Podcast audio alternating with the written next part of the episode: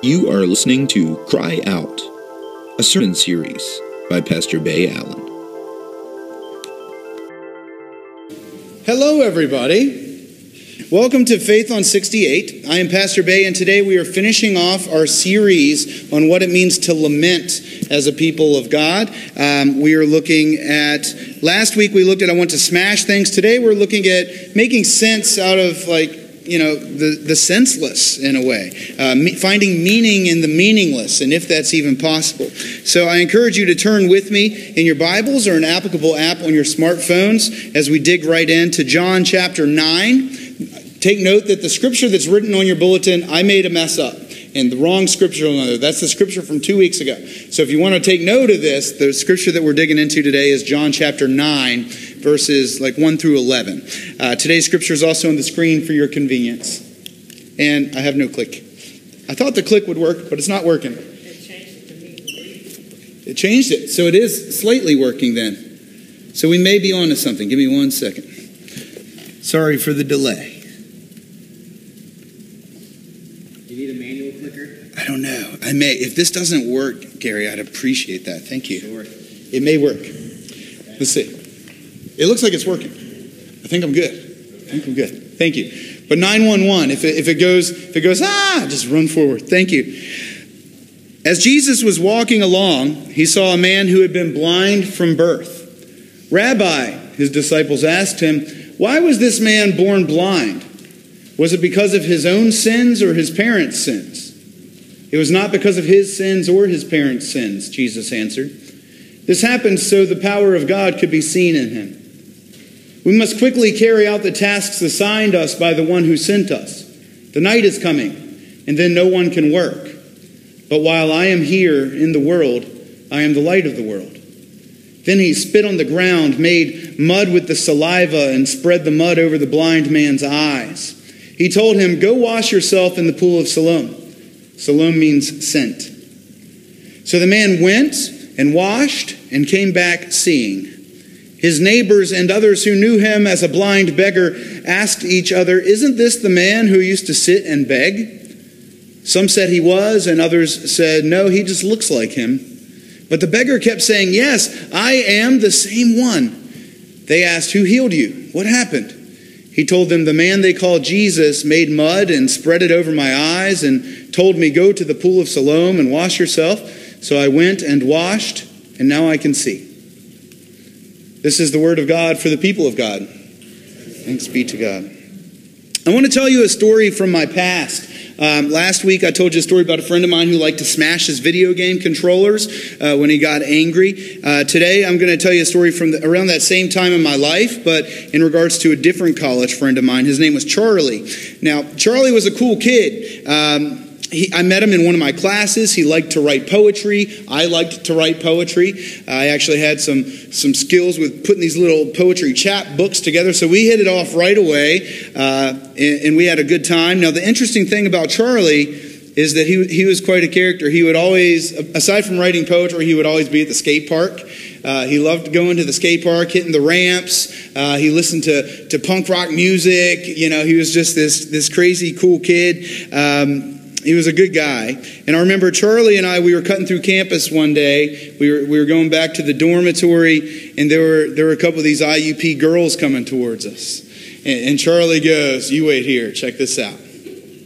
And, and Charlie, um, he, he just had this way about him, and he, he kind of goes up towards them. He starts using his freestyle ramp ready wheelchair to wheel over to these girls because Charlie couldn't walk. Um, and he was in a wheelchair. So he pushes his wheelchair up towards these girls and he knocks himself over sideways. Right?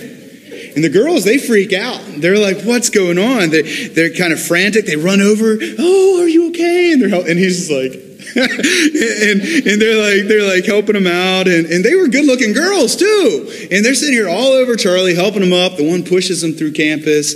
Um, and, and, then when they leave they like give him a hug and everything. And they're gone. And, and charlie's just glowing you know? He's like, like that's how it's done you know? you know? And he had not one but two beautiful girls just spending time with him you know pushing them hugging them uh, spending time with them And I think of that story in connection to today's scripture because it's easy for people to feel sorry for themselves. It is. Uh, it's easy for people to judge themselves based off of their uh, disabilities or based off of certain circumstances that they're going through in their lives. Uh, it's easy for me to judge myself, and perhaps you're the same way.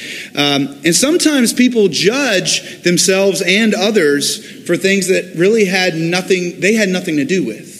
Um, some things that just kind of happened the way that they happened. It's easy for people to judge someone else because they're different. So, sometimes those differences are, are, handicaps, and sometimes uh, it, it, it's just something else. Sometimes those handicaps and those something else's are actually God moments waiting to happen that go unnoticed because we're too busy almost judging beforehand. And so today's scripture, uh, if we unpack this a little bit, it kind of deals with this. Because Jesus and his disciples, um, let, me, let me put it to you like this they were just walking down the street, right? And they find a, a blind beggar. So culturally, you have this, this hipster prophet and his followers walking down the street, juxtaposed with a blind beggar. So you have uh, a group of people that people generally look up to, and then you have someone who people usually look away from. Okay, that's kind of who we have in this story, uh, this encounter uh, that we see in Scripture. And here's what happens. Uh, Jesus and his disciples are walking down the street. They see the blind guy, and the disciples pop this question Rabbi. Now, they probably dealt with this question their whole lives internally, and they just never really asked for any answer. And so, so they, they, they want to pop this, and they say, Who sinned, this guy or his parents, that made him this way? Okay? That's a valid question. They lived in a world where there was always someone to blame. Does that sound familiar to anybody? There's always got to be someone to blame. They lived in a society where nothing happens by chance. There must be a reason, there must be a purpose for everything. And they lived in a world that constantly tried to find meaning in the meaningless.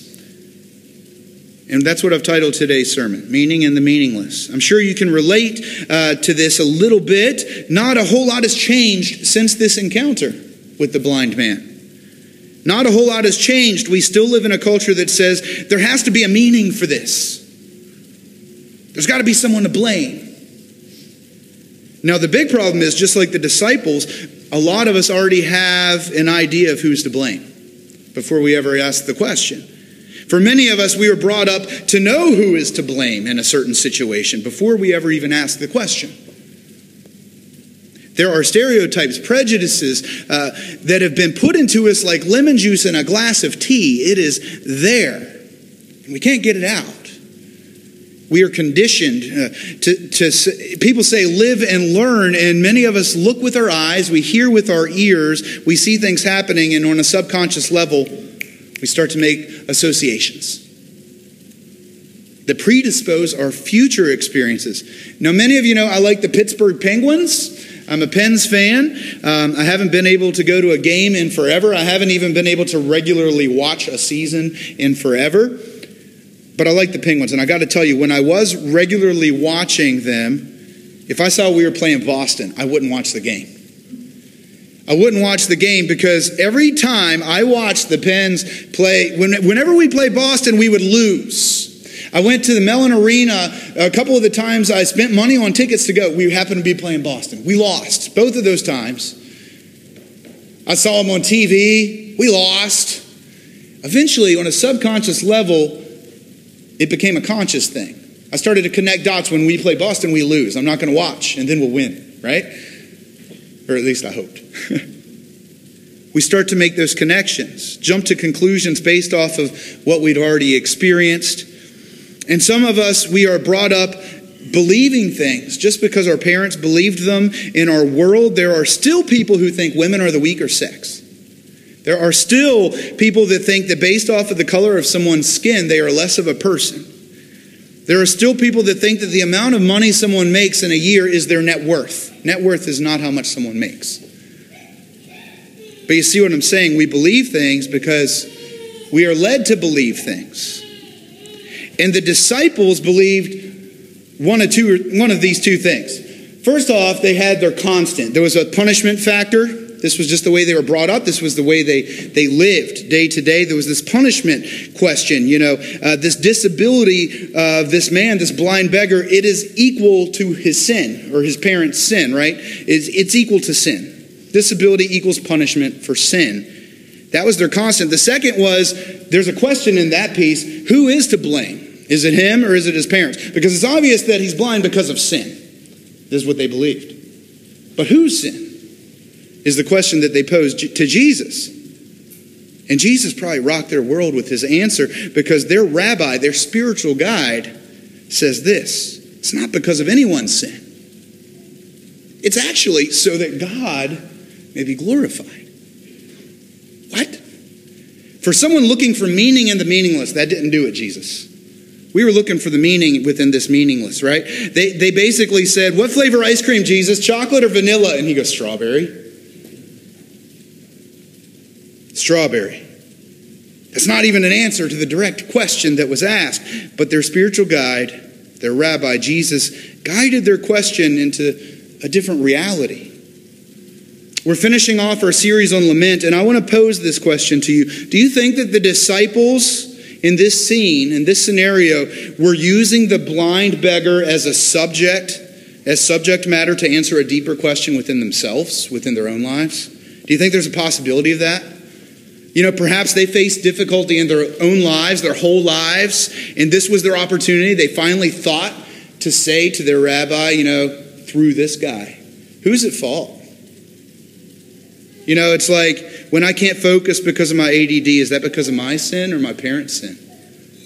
You know, it's like, you know, my son has autism. Is it because of something I did?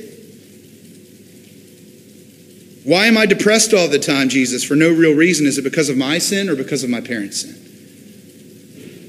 This is what questioning was taking place. Who's to blame? Because there was lament taking place internally seeking answers by looking at others who are suffering, pretending and acting as though, you know, we're different, while secretly we're searching for the big answer ourselves. Is there meaning in the meaningless? Is there meaning in the meaninglessness of our own lives? Are they meaningless? I wonder if the disciples had that kind of lens with this encounter, with this conversation. I wish I could have been there when Jesus answered strawberry. I wish I could have been there the silence that filled the space between them as they just absorbed what their teacher just said or revealed for the first time. Their parents didn't tell them this option. They didn't even mention it. Their schools didn't teach this. This was entirely new territory. You mean people's differences are not necessarily because of sin? That's off the hook, Jesus. I mean, well, they could be based off sin, but there could be another option. Were they wrestling with this? Perhaps there's no meaning in the meaningless? Tell me it's not true. There's got to be meaning in the meaningless. Perhaps they are not handicapped because of their sin. What if they're handicapped to be a blessing? I know it sounds crazy, but what if there's a blessing that points to the glorification of God that most people can't see because of the handicap? Perhaps there's an alternative. My friend Charlie didn't view his handicap in the way that other people's did. He saw it as a way to ride some cool ramps, pick up some girls in a way that we couldn't do, you know?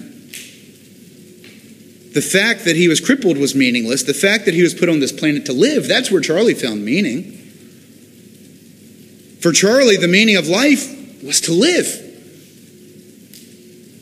not get caught up on the details that have nothing to do with the living as much as they do with only living a certain way,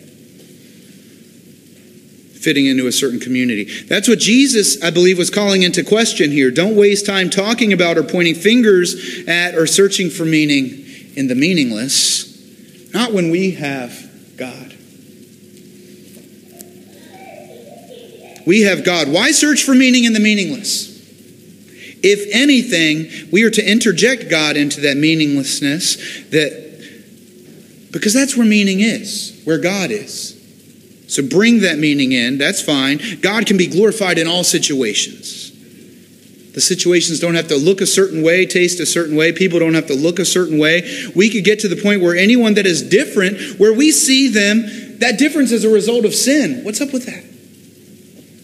Why would we see someone's difference as being a result of somebody's sin instead of them just being a masterpiece of God? One of a kind, original. There's a show on TV right now called The Good Doctor. Maybe some of you are watching it. It's a cool show.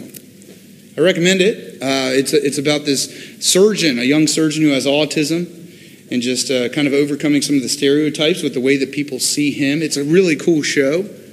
It just shows how there's struggle and blessing.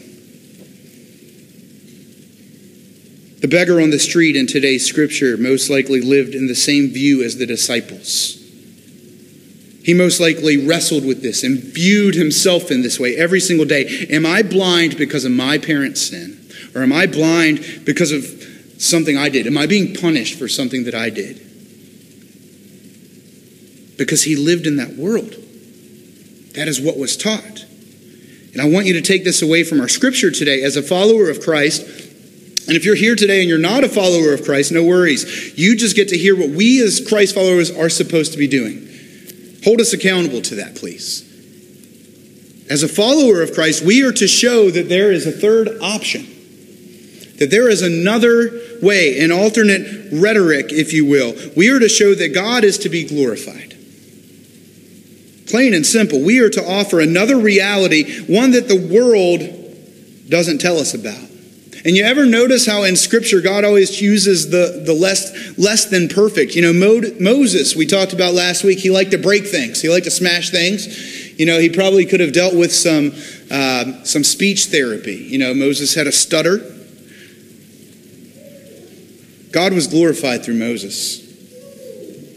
King David, the scrawny shepherd boy, the runt of the litter, um, defeated the mighty Goliath with a stone that he picked up out of a riverbed. David, who also, you know, he had such an affinity for the beautiful women that he committed adultery and then he committed murder. If anyone sinned and should have been stricken blind, it was King David. And then you have his son Solomon, right? The son of a sinner. He should have been struck blind because of his dad's sin. No, he was the wisest man that ever was. He, he built up the temple. God was glorified through David, God was glorified through Solomon. As a follower of Christ, it is our responsibility to show that there is another option to what the world is telling us. We are to show that God can be glorified in all things, even something that the world tells us is a disability or tells us is something that we should lament. And Jesus didn't just tell of this alternative, Jesus did something to show this alternative. Jesus physically helped the blind beggar. I love that the pool we sent him to meant sent, and he went and it worked, you know. That was pretty cool. Jesus sent him. He went. He came back healed. So Jesus did these three things. So we should do it too, if we can. Jesus told of a new alternative. Jesus showed a new alternative. And Jesus invited others. And actually, Jesus did it, and then the beggar did it. The blind beggar did the same thing. People were talking to him. He told others about that new alternative. He showed them with himself, and then he invited them. He said, It's Jesus who did it. He did the same model. When this man washed, and washed in the pool where he was sent, and then he was able to see, he was able to see beyond what was taught as fact his entire life. His eyes were opened for the first time. The whole time he was looking for meaning in the meaningless. You know, whose sin, my sin or my parents' sin made me this way. The whole time he was searching for meaning in the meaningless, he forgot that they are completely different things. You want meaning? You don't find it in the meaningless. It's not where it's found. If you're finding yourself in something that you think is meaningless, that's where meaning usually finds you. You want meaning, you turn to God. You turn to God. That's where we find meaning. That is where you can bring meaning into the meaninglessness of others.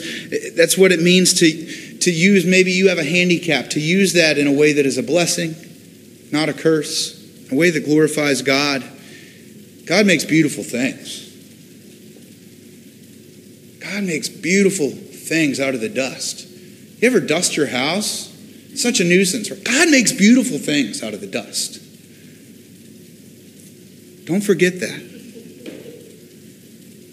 So when you leave here today and you face a situation that is maybe blemished with stereotyping or some ancient bias, something that maybe you have nothing to do with, whatever, when you are offered chocolate or vanilla, I pray that you will remember today what Jesus said and you can say strawberry.